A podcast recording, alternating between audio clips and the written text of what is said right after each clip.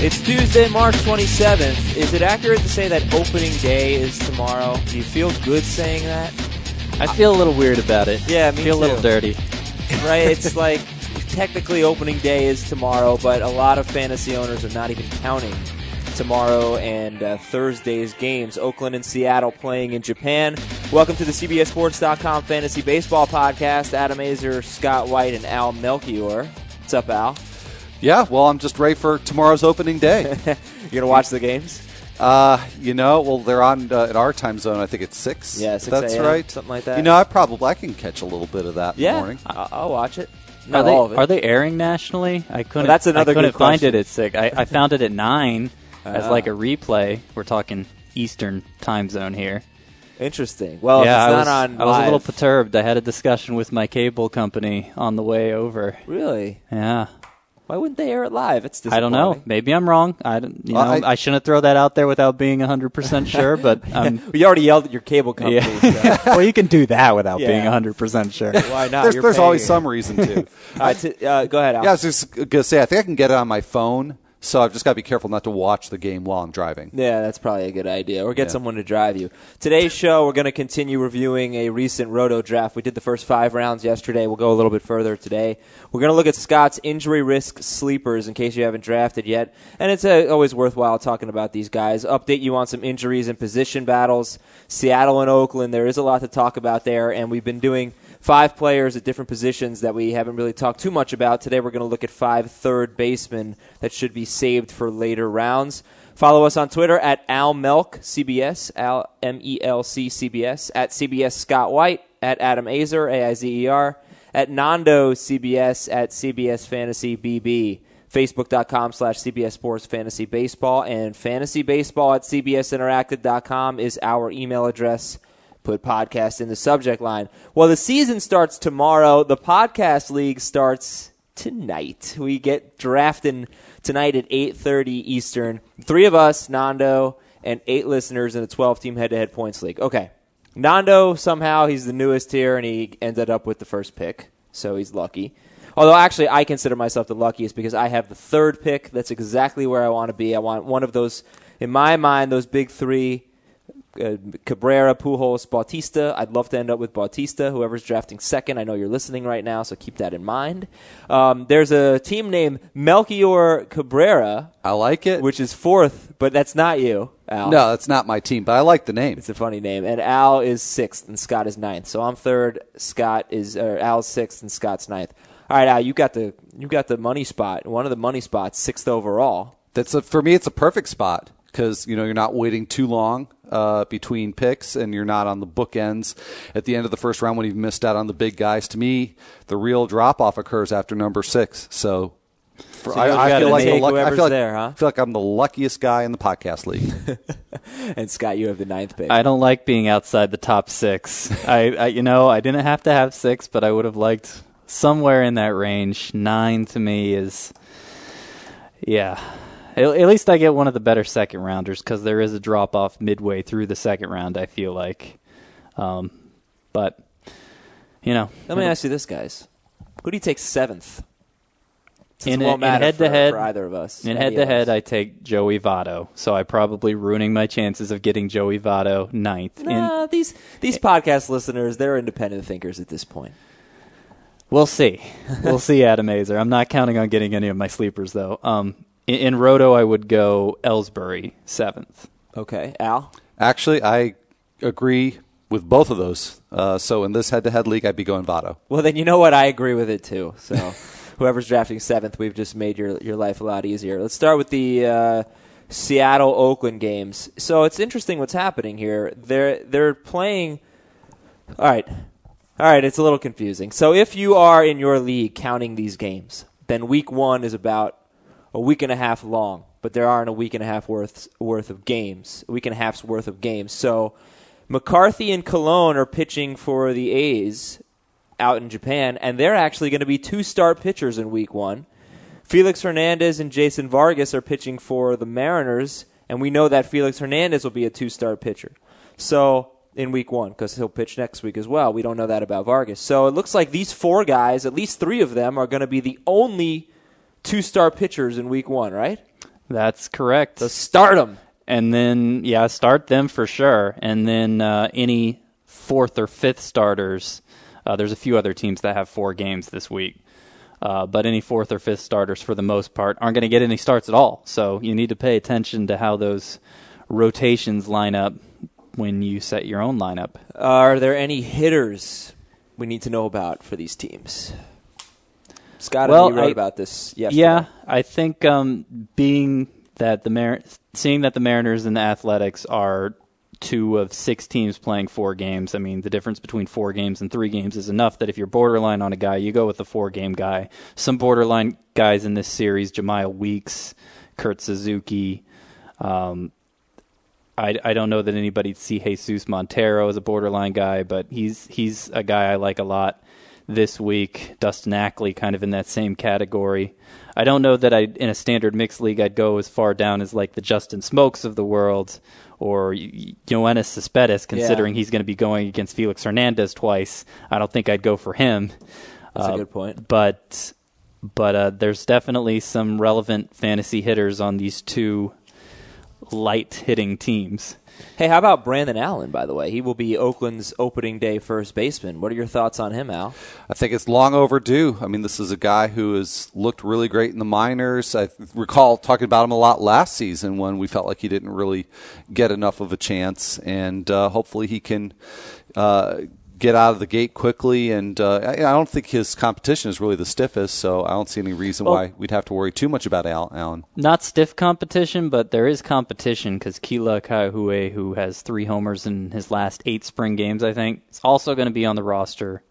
And um, I think so. I think uh, getting uh, it's going to be vital for Allen to get off to a good start, or else they're going to start trying other options there. They still have Daric Barton around too, whatever he's worth. Isn't it amazing how many times we've mentioned Kila Ka'aihue? It is. I, I'm getting tired of saying he it. I- just seems to make his way out to every show. I, I hoped I wouldn't have to say it anymore when the Royals sent him down early last season, Sorry, buddy. but he keeps popping up again. Well, it's better to say it than to spell it. So, and I think I'm No, finally I- getting enough practice at that. I, I, I think I got the spelling part down. The saying is harder for me.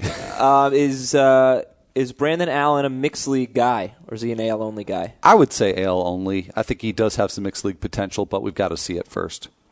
Do you definitely like Mark Trumbo over him? I do not because at this point, Allen does have a starting job, and Mark Trumbo, it appears, does not. And uh, I actually like Allen's skill set better anyway. So all things being equal, uh, I would give Allen a little bit of an edge, and, and he does have, I think, a little bit more job security. So Allen, to me, would actually be a, a better choice. And Trumbo was a, a standard mixed league guy to a lot of people, but I think that's he's going to be a disappointment. Again, I think it depends how you measure job security. Trumbo's going to get at bats. They're not just going to say they're not just going to throw him to the bench Right. and say, okay, maybe when someone gets injured, he's he's definitely going to be around all year. When Allen, he could lose his job mid-April. So I- I think I'd still go with Trumbo for that reason. Although I'm not especially high on him either. If I had my choice in an AL only league, I'm thinking definitely Trumbo. All right. Well, you'll have your choice tonight in a mixed league. I don't, think it'll come into play. News and notes. First, uh, an email from David. I guess kind of missed this yesterday. I haven't heard much about the closer role for the Dodgers. I know it was announced that Guerra will start the season as a closer. If Guerra pitches well, is it possible Jansen still sta- still takes over as the closer at some point? I, I think if Guerra pitches well, there is no chance Jansen takes over at closer. No chance. I obviously Guerra pitched great last year. Mattingly expressed his complete confidence coming into spring training. Jansen's the better pitcher. I'll I'll grant that, but Guerra has to lose the job. I think at this point, if he pitches well, obviously he's not losing the job. So I I favor him in fantasy to Jansen right now. And I still don't because while you said is absolutely right, if he pitches well, he won't lose the job. Matt- Mattingly clearly believes in him. I think at some point he's not going to pitch well. So, um, you know, and certainly in a deeper league, I would uh, put my money on Jansen first. Thornton or Guerra? Uh, Guerra. Okay. Uh, let's go on to some That notes here. Says something about what I think about Thornton. Braves third baseman Chipper Jones had knee surgery. He's looking to return April 13th. Keep an eye on that one. Staying with the Braves, and Tyler Pastornicky is hitting better, trying to win that job over Andrelton Simmons. Do we feel confident that he's going to be the opening day shortstop? I wouldn't say I feel confident, but I think uh, I, I'd still give him greater than a 50% chance at this point. Still just an L only guy. Are we worried about Logan Morrison, who's having knee issues, Al?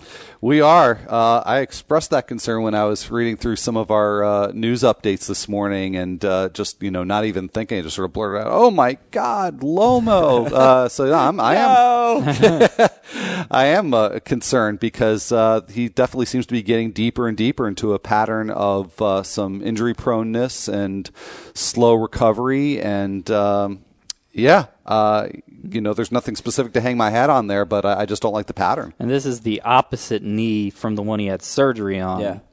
He needed help off the field. That's that to me is a little yeah. scary, but obviously we got to wait to find out more before we change our assessment of him heading into the season.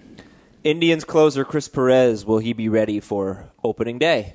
I think he will be. Uh, two minor league appearances already. He should pitch in a Cactus League game Wednesday.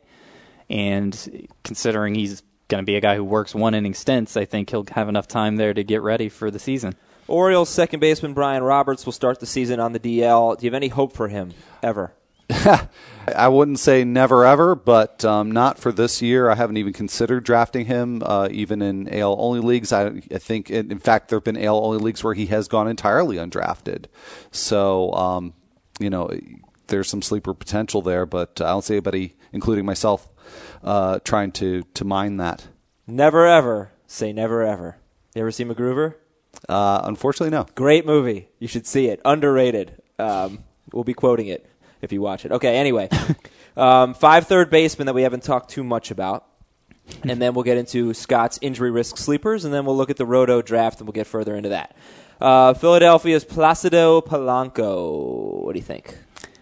I think uh, it, it's kind of strange how nobody's talked about him, and I'm in this kind of the same category. I got him for two dollars in an NL only auction, and I, am not happy about it. I, I wish he wasn't there blocking a spot for someone else, but the fact of the matter is he was a mixed league viable guy at the beginning of last season, and nothing's really changed except he's gotten older. Um, you know, battled some injuries last year, but that goes along with age. Obviously, the Phillies are going to have to rely on him because everyone else is out. So maybe uh, maybe he is a little underrated. It's hard to get excited about him, but at some point, I, I could see him getting scooped off the waiver wire in mixed leagues. Boston's Mike Aviles.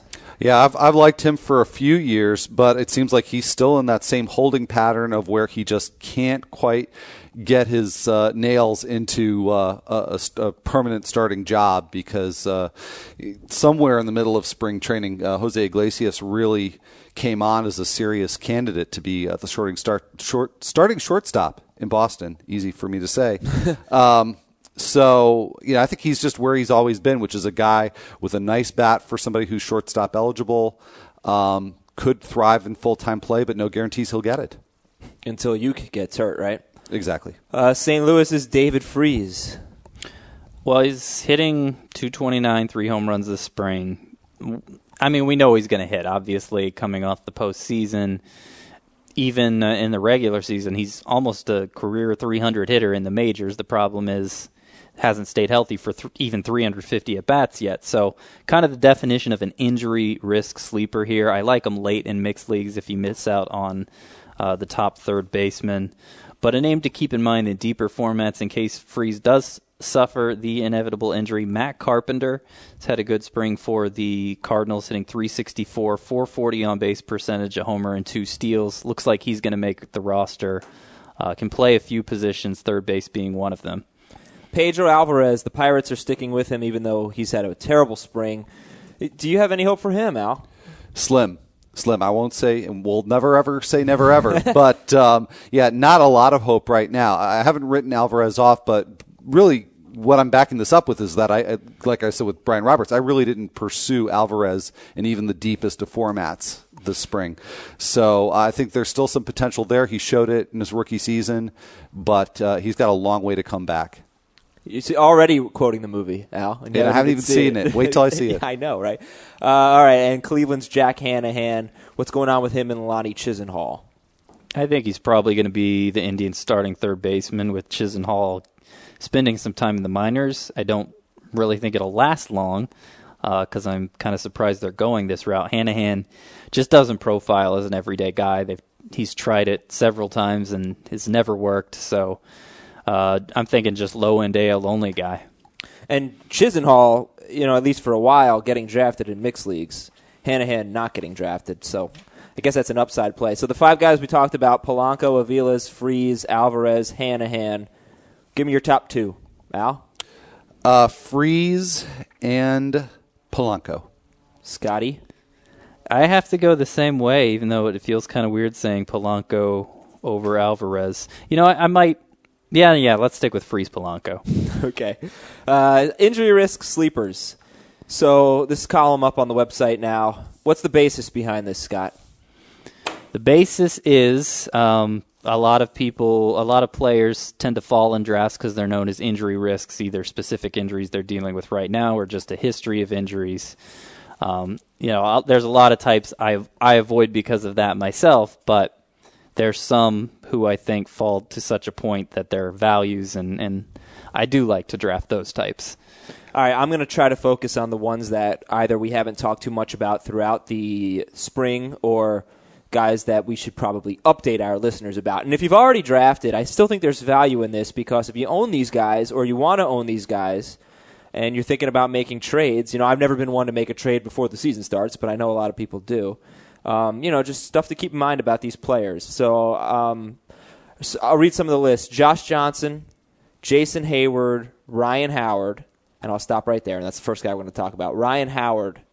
Um, what, what do you think about him now? the key for him is he's falling to the 12th round range now. And, and by the 12th round, you're drafting guys who you could cut by the end of the first month of the season. It's just you just really don't know how it's going to play out there at the beginning. You're not so attached to them that they're they're part of the foundation of your team. So I think um, you know, depending on what's there, obviously he's worth drafting and stashing at that point.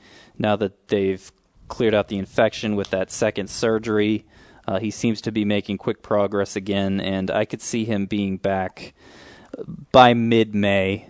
Early June's more likely, but mid May is possible. Okay, so that's Ryan Howard. Uh, Carlos Beltran, Kendry Morales, Al, Tim Hudson going in the 14th round in head to head leagues, 17th round in Roto.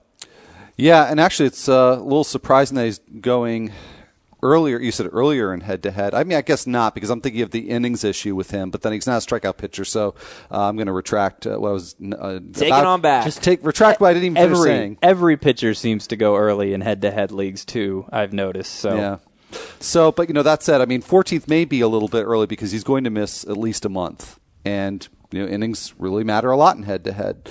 But generally, he does have a little more value there uh, when he does give you innings because even though he's not a big strikeout guy, he'll help you with ERA and WHIP, and and uh, you know it'll be interesting to see how he comes back probably sometime in May, and if he is the same old Tim Hudson. But um, you know, he I, I I actually think that's just a little bit early for well, him. Well, part of the assumption um, on guys like Howard and Hudson, who are sure to begin the season on the DL, is that you have DL spots. If you have to stash this guy on your bench, or if you have to, certainly if you have to put him in your lineup, yeah, that might change my tune a little bit. But if he's just a guy who's not going to interfere with anything else I have going on, I, I don't think it hurts for players with this kind of upside to, again, invest a pick that you're very likely to end up wasting anyway. Sure. Okay. Uh, San or Minnesota starting pitcher Francisco Liriano. We talked a lot about him. David Freese. We just spoke about Huston Street Padres closer. 15th round in Roto. Head to head 19th round. All right, Scott. Go Huston Street. Yeah, the last couple years he's had trouble staying healthy, but I think it's like three out of seven years in his career he's he's pitched less than 60 innings, which is actually less of an um, injury track record than I, than I thought. I, I, thought he was injured more consistently than that. And the the biggest thing I like about Street this season is now that he's with the Padres, a low scoring team in a great pitcher's park. It's going to be a ton of close games there. We saw it with Heath Bell the last three years, a consistent 40 save guy.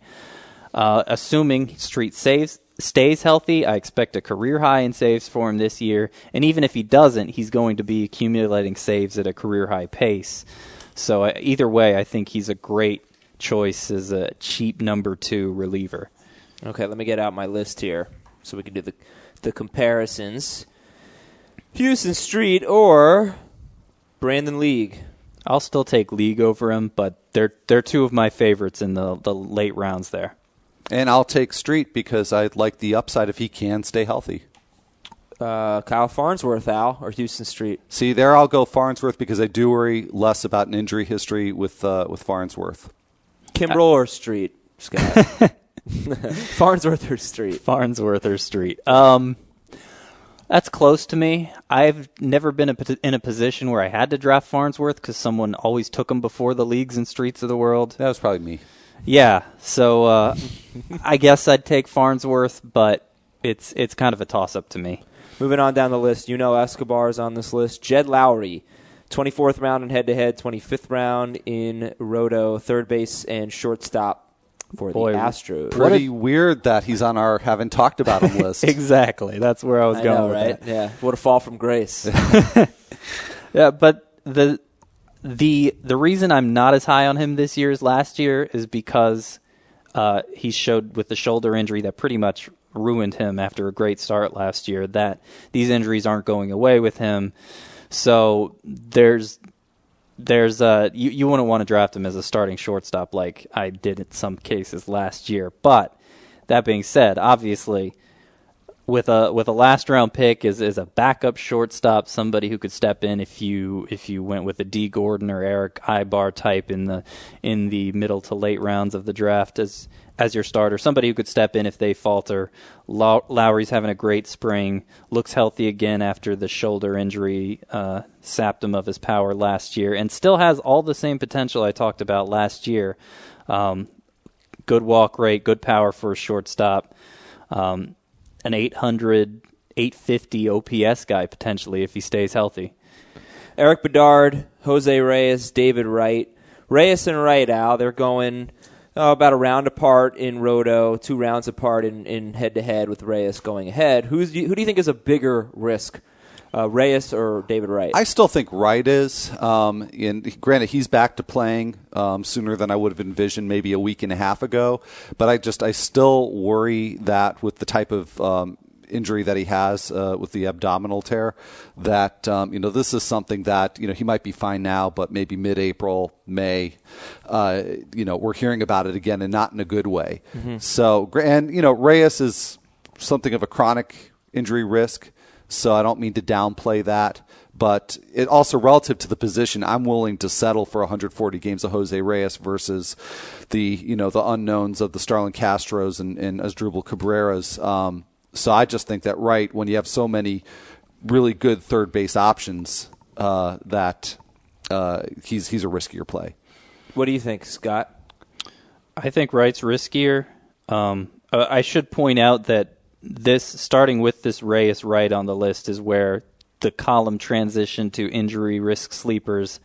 I wouldn't want because they're still going earlier than I feel like I can trust them. Um, since we learned yesterday that you just look at the names without actually reading the column, got to got to put that out there.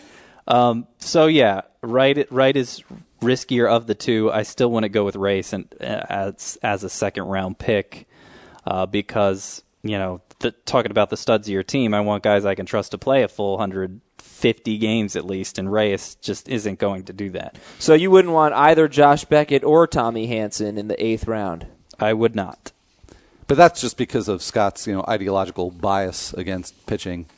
Well, in I mean, general. eighth round is, is about is I'm I'm pretty much going head pitching all the way at that point, and uh, I feel like guys like Ricky Romero, Madison Bumgarner, um, Matt Latos still seem to be available. I at feel that point. pretty safe saying Bumgarner is not going to last the, to the eighth round in the podcast league tonight. Yeah, No that's, that's probably a good assumption. Yeah. Uh, and last guy here, Chase Utley, Al. Seventh round in Roto, eighth round in head to head. Scott would not want him. And, and I absolutely wouldn't either. And I'm thinking back to a couple weeks back when we did our rankings comparisons, and I actually was lower on Utley than Scott was, which really shocked me because I know that Scott's not not the biggest fan. Uh, and yeah, I mean, it's just his situation is not good. It's unclear, and um, you know you have better second base options available. So I I would wait probably well past the seventh or eighth round uh, to even consider drafting Utley. To the Roto draft, and we did the first five rounds yesterday.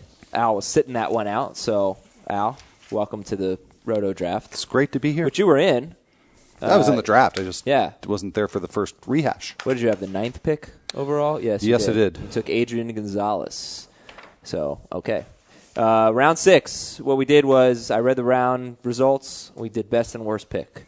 Round six, uh, and we and if you missed yesterday's show, there was a run on catchers in round five. Four of them went: Mauer, Wieters, Miguel Montero, Buster Posey. So here we go with round six. Jesus Montero, Shin Soo Choo, Michael Morse, Jimmy Rollins, Dan Haren, Emilio Bonifacio, Desmond Jennings, Craig Kimbrel, Hunter Pence, Yovani Gallardo, Paul Konerko, Howard Kendrick, Jesus Montero, Shin Soo Choo, Michael Morse, Jimmy Rollins, Haren, Bonifacio, Desmond Jennings, Kimbrel, Pence, Gallardo, Konerko, Howard Kendrick. Al, best pick of round six. I would say the, guy that really stands out to me is Choo because I think he could go earlier. Um, that and actually, well, yeah, I would say that's the best pick. And then honorable mentions uh, Gallardo late in the sixth round. I think is a nice value. And uh, if if I like Choo, then I think I also have to like Jennings in the middle of the sixth round. Scott, best I think pick? Dan Haren in the sixth round is the best pick for me because he's a top 12 guy or just outside It's Certainly capable of performing like a top 12 guy. And although I don't like to go for a pitcher as early as round six, you know, if he falls that far, that's a good deal. we we got to get Adam Moore in here because this was the third catcher he I know. took. What that's, happened? That's we kind of made reference to that on yesterday's show and, and didn't actually get around to talking about it. Um, uh, he like- can play. He took Santana, uh, McCann. McCann, and and Jesus Montero. So obviously Santana ends up being a first baseman for him. Yeah. Not not an approach I'd recommend. Yeah, because he ended But- up taking Santana first in the second round, first Yeah. overall, thirteenth overall. He's he's responsible for this entire catcher run. Maybe it Since was he took all little- of them. Yeah, maybe it was a mind game thing he had going on. I guess don't know.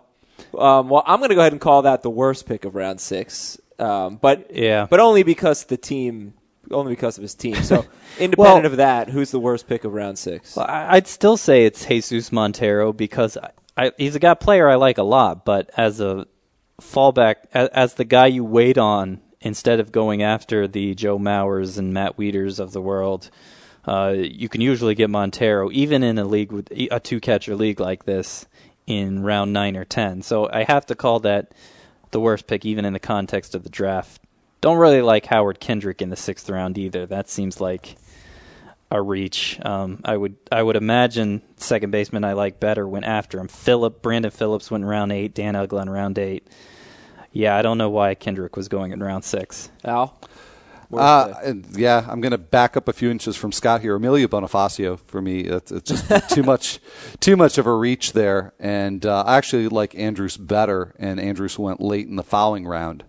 Um, and he certainly could have waited. I mean, and it's nothing against Bonifacio. It's just clearly, especially the way that things played out in the following rounds. yeah, yeah. You you could have waited two, three, maybe four rounds Well, hey, to get him. let's go to round seven then. Matt Cain, Nelson Cruz, Stephen Strasburg, Ian Kennedy, Carl Crawford, Alex Gordon, Brett Gardner, Ichiro, Chris Young, Elvis Andrus, Jon Lester, Michael Cuddyer. Cain, Cruz, Strasburg, Kennedy, Crawford, Gordon, Gardner, Suzuki, or Ichiro Suzuki, Chris Young, Andrus, Lester, Cuddyer. Scott, worst or best pick? Well, if I went with Haren last round, I have to go with Ian Kennedy here. And it feels kind of strange to do that because I'm one of the guys who passed on Ian Kennedy. I went Alex Gordon instead. Um, and if I had it to do over again, I'd do it over again. But from a pure value standpoint, a true ace like Kennedy in round seven is is a great deal. Um, yeah, I, I I guess that's pretty much all I have to say about that. And best pick for you? Yeah, Kennedy, he really stands out here. Just does not belong in round seven. So nice. He went behind Strasburg. Who would you rather have? Kennedy. And Strasburg actually for me is a candidate for worst pick. Um, not a terrible pick, but um, yeah, I would much rather have Kennedy. Okay, worst pick for you, Scott? Uh, let's go with Michael Cuddyer in the seventh round. I, I think he's overvalued as like a tenth round type because he's not a consistent source of power. Um, he's getting to be an injury risk at age 33. I think he is. Uh, so uh, there, there's a lot of outfielders I'd rather have than Cuddyer. Andre Ethier, who went with the very next pick, uh, I think is is a better upside guy even I'd even take B.J. Upton and uh, um, even even Nick Markakis, who went in round nine, I'd take over. Well, we're on round eight. Andre Ethier, Josh Johnson, Brandon Phillips, Dan Uggla, Josh Beckett, Rickie Weeks, C.J. Wilson, Chase Utley, B.J. Upton, Jemile Weeks, David Ortiz, and Matt Latos. Ethier, Josh Johnson, Brandon Phillips, Uggla, Beckett, Rickie Weeks, C.J. Wilson, Utley, B.J. Upton, Jemile Weeks, David Ortiz, and Matt Latos. A run on Weeks. And who's the best pick of round eight, Al? That's strange. They're both going in the same round. That is, yeah. Which, well, maybe that means Jemile's the worst pick. or maybe Rickie's the best. I don't know. Well, But. I think the best pick is Josh Johnson here because even though um, a lot of people are worried about his injury history and last year in particular, he hasn't really been sliding this far in most drafts. Sixth round, even fifth round in some drafts. So to get him in the eighth round, a guy who could be an ace, I think could be Cy Young. Uh, I think that's that's a phenomenal pick. Uh, there's a couple picks I like here. C.J. Wilson is, is close enough to being a true ace that in the eighth round I like that. Uh, but just to get off the the pitcher trend I have going on here, I'll say Dan Uggla, who was Al Melchior's pick. Um, Thirty homer assured 30 homer guys are, are pretty hard to find this year after the first three rounds. So to get a middle infielder assured 30 homer guy as late as this is is a really good move, I think. Worst pick. And Oh, I must sorry. have been very certain about it because we have the elapsed time here Yeah. on this, uh, and I, it took me three seconds to pick Uggla, so I must have felt pretty good about that. Very nice. And you know what? Jemile Weeks went in seven seconds. So I guess Jeff Lippman was pretty certain about that. Worst pick, Scott?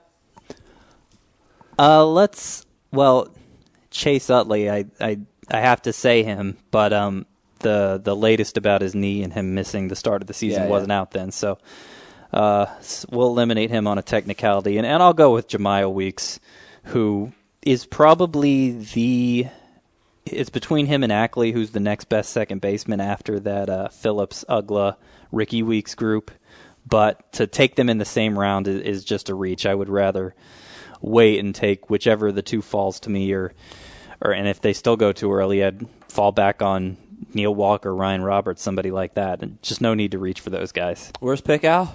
Uh, I think it's Utley by far. I don't even call it a technicality. Um, and I don't, I don't dislike the Jemile Weeks pick that much. If anything, I think it does say that Weeks was a pretty good value pick in the middle of the eighth round. Uh, Rick, Rickie, Weeks. Sorry about that, Rickie Weeks. Um, so yeah, Utley to me really stands out. Uh, I wouldn't say it's Jemile Weeks, and I'm looking at the other picks, and yeah, I really think it was a pretty good round on the whole. All right, round nine. Was round nine a good round? Martin Prado, Madison Bumgarner, that's my boy. Nick Markakis, third. Russell Martin, Aramis Ramirez, Ricky Romero, Yu Darvish, Billy Butler, Michael Pineda, Mark Reynolds, Adam Jones, and Dustin Ackley. Prado, Bumgarner, Markakis, Russell Martin, Aramis Ramirez, Romero, Darvish, Butler, Pineda, Mark Reynolds, Adam Jones, and Ackley. Ooh, Al, that Michael Pineda pick's looking a little scary right now. I don't know. I just I disagree. I think he'll be fine. Okay, I, I hope he's in the rotation. Yeah, I just I don't know. Maybe it's Pollyanna of me. I just can't imagine that they're going to keep him out. Uh, all right, who's the best pick for So- you in round nine? Best pick. Um, well, Scott's pick Romero. I like a lot, and uh, of uh, Ricky. You don't even like Ricky Romero. well, in the ninth round, I do. All right. but Lucky Uh, me. Bumgarner. And bum. You know what though? It's Bumgarner. Yeah. It is. It is. Bumgarner. It is Yeah. Bumgarner. And this this is the point where, well, really last round uh, where we had uh, C.J. Wilson, Matt Latos go is the point where I like to go after pitchers because I think all of these guys have ace potential, and so to get them at this point, even though it's it's probably the appropriate stage to draft them, Uh, you're going to get the most bang for your buck that way. Bumgarner, who aside from win loss record, pretty much was an ace last year, is is definitely one of those guys. And worst pick, Scott. Martin Prado, who went right before Bumgarner. I like Prado as a potential bounce back candidate, but you're you're talking about a guy who's going to max out at 15 homers, no steals. Um, to to draft him ahead of guys like Aramis Ramirez, Mark Reynolds, it really doesn't make sense to me. A hundred percent in agreement there. You know, it's funny because you say, yeah, Scott says I don't like Romero, and I too like Prado. So it's all relative to the the value that you get, and this is just not good value for Prado. You could have waited a lot, lot longer. All right, round ten. Jayson Werth, Adam Wainwright, Matt Garza, Corey Hart, Cameron Maybin, Jason Heyward, Daniel Hudson, Derek Jeter, John Axford, Matt Moore, Yadier Molina, Austin Jackson. Werth, Wainwright, Garza, Hart, Maybin, uh, Hayward, Hudson, Daniel Hudson, uh, Jeter, Axford, Matt Moore, Yadier Molina, Austin Jackson. Al, kick it off. Best pick. Best pick. Hey, see, I was focusing on the the bad ones. Um, Oh, Guess there's a lot, huh? So yeah, I, I, I thought so, but um, you know, I, I like Wainwright for the same reasons that I like Johnson two rounds earlier.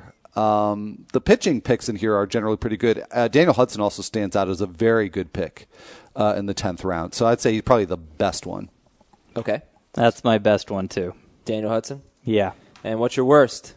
I Uh, think you. I think you like the. I think you think the Jeter pick is the worst. Oh, I've got different candidates. No, let's, let's see there's right. I looking at it. There's a lot of candidates here. uh, you could go Maybin, you could go Austin Jackson. Ah, there we go. You could go Yadier Molina in the tenth round after that catcher run. He's more of a fifteenth round guy, but Austin Jackson is my number one pick I knew because he's not going to be an elite source of steals, and I think he's going to hurt you in batting average. I Yeah, know there's was- upside, but That was round. dumb of me, Al. I should have known he was going off to Jackson. How about you? Uh, yeah, and I do like Jackson, especially uh, compared to Scott, but I think it's a little bit of a reach for him there. But to me, that's not as bad as the Maybin pick. So I think that was the biggest Oh, yeah. biggest reach uh, in the round. See, I don't understand that. Maybin stole like 40 bases last year. I, it's a reach. I, I agree with that, but at least you can trust he's going to be an asset in a category when Jackson, And- you can't. Yeah, well, then that's where I mean it's a level of trust. I trust Jackson to produce last season aside a good batting average. I think he's going to give you some decent power this year. Um, and granted, it's speculative, but it's the same thing with Maybin. It's very speculative, and it's speculative in every category outside of the steals.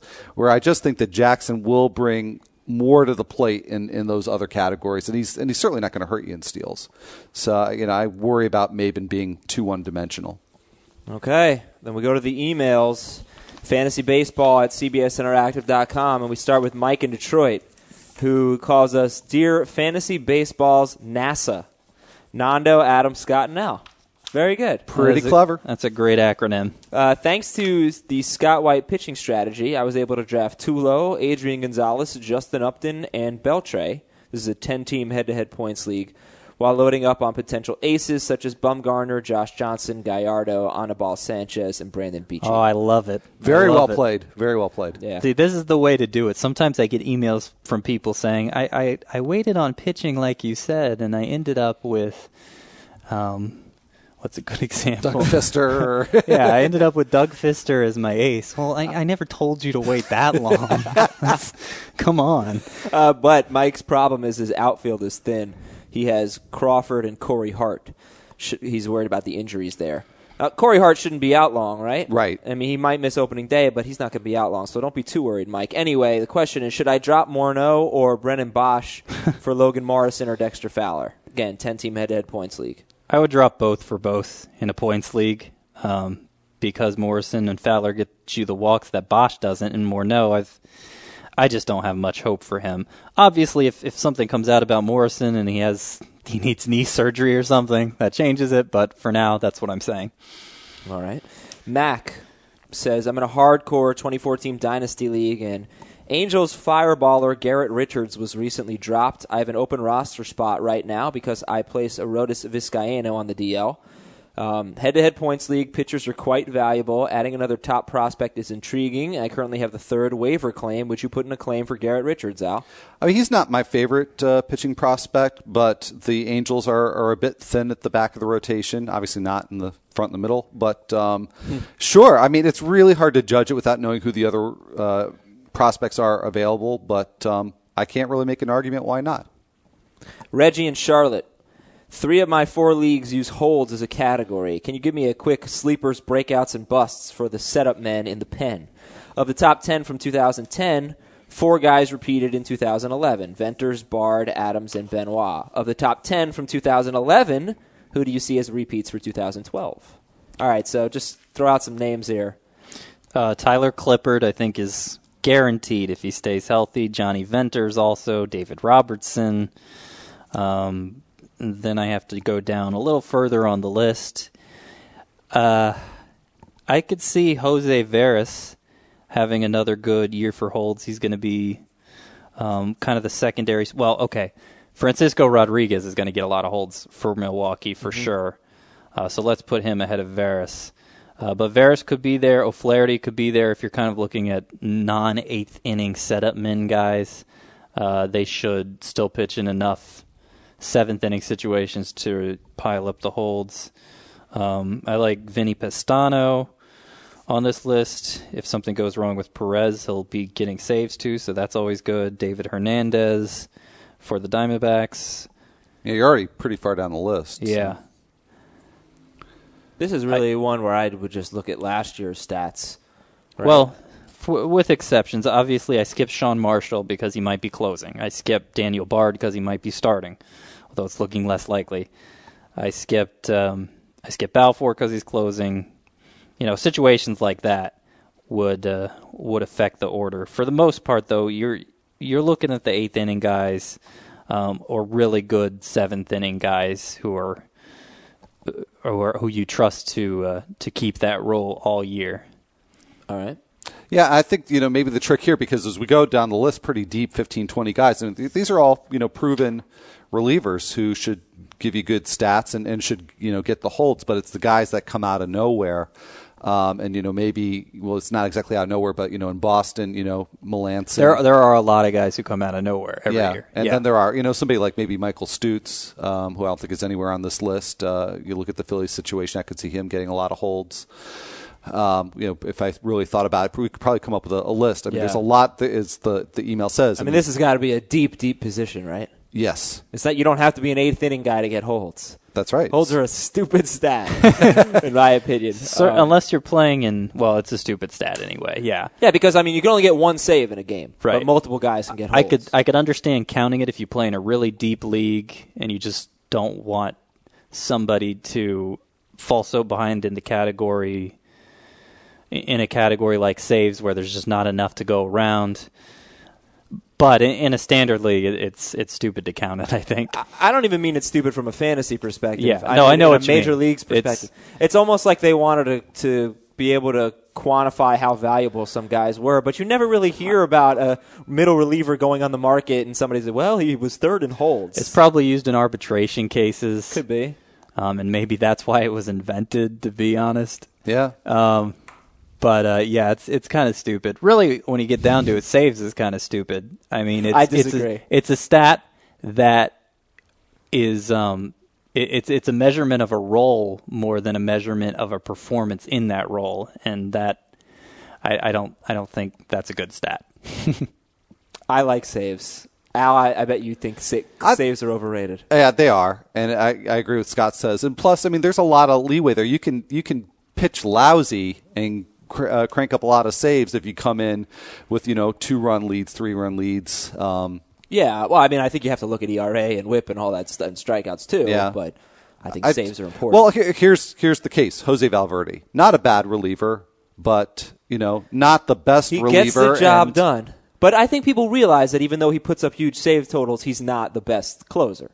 Okay, but then that's kind of the point: is that right, you- saves in the in and of itself, eh, not the Yeah. best stat, but still, I don't. Well, I I don't know if I love saves so much, but I I believe that not anybody can just step into the ninth inning and be a closer.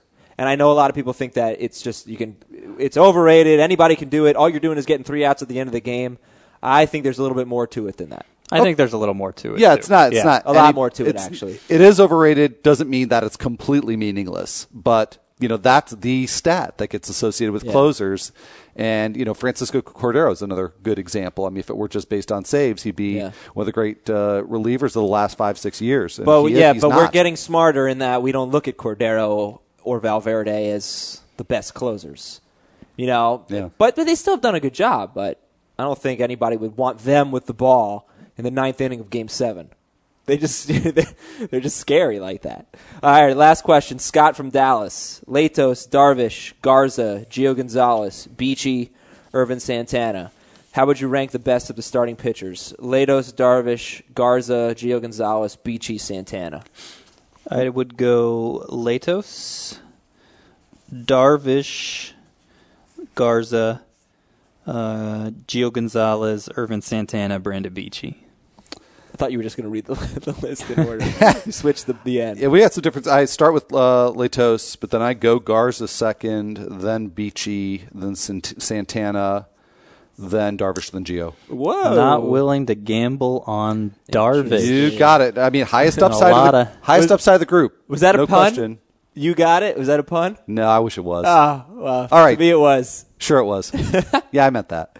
All right, so you say highest upside, but you're not willing to, to gamble on Darvish. I don't Yeah. think Beachy's going to get 180 innings. I, if I did, I could see myself ranking him a lot higher on this list, but he was like 140 last year, and uh, I think twice pitched beyond six innings or something stupid like that.